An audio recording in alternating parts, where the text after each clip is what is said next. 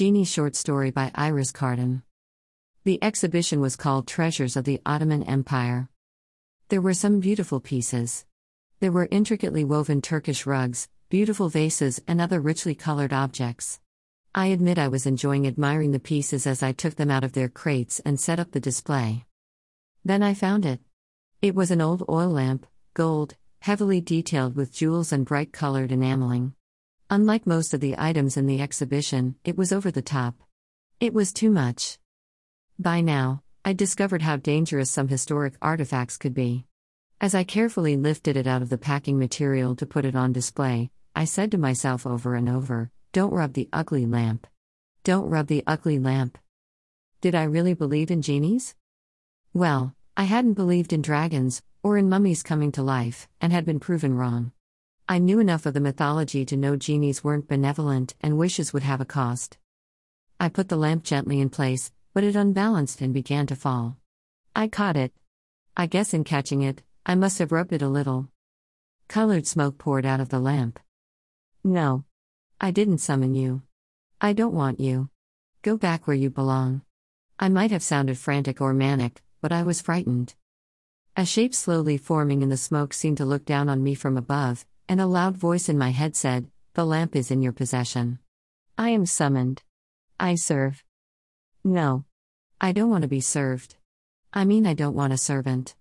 Although, don't serve me to anyone or anything either, I don't want to be eaten. Just go back into the lamp.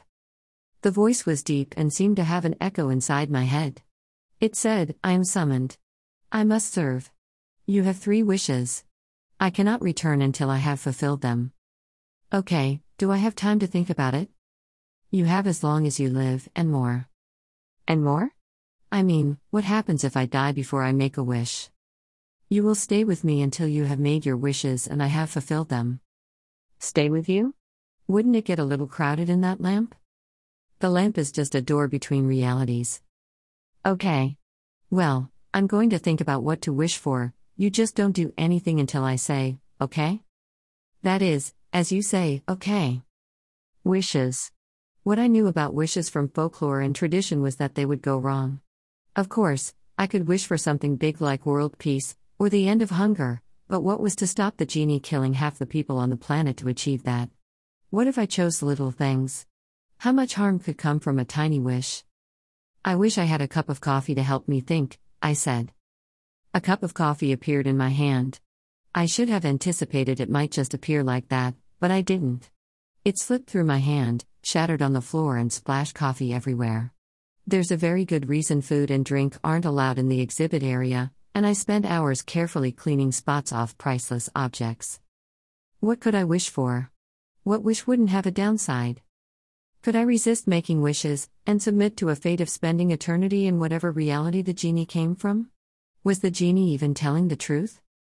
Eventually, I drove home, leaving half the day's work undone and a lot of catching up to do the next day.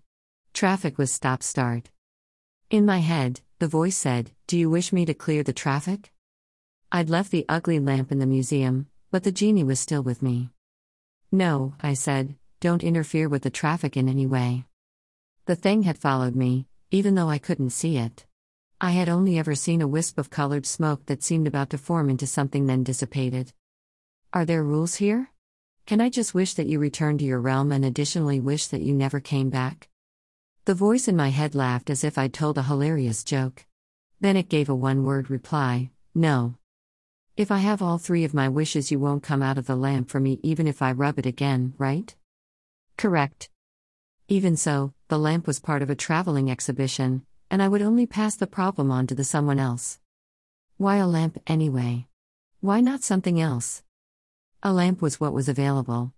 I've used the same lamp for centuries. But it could be a ring, a vase, a carpet, a plate, any object at all.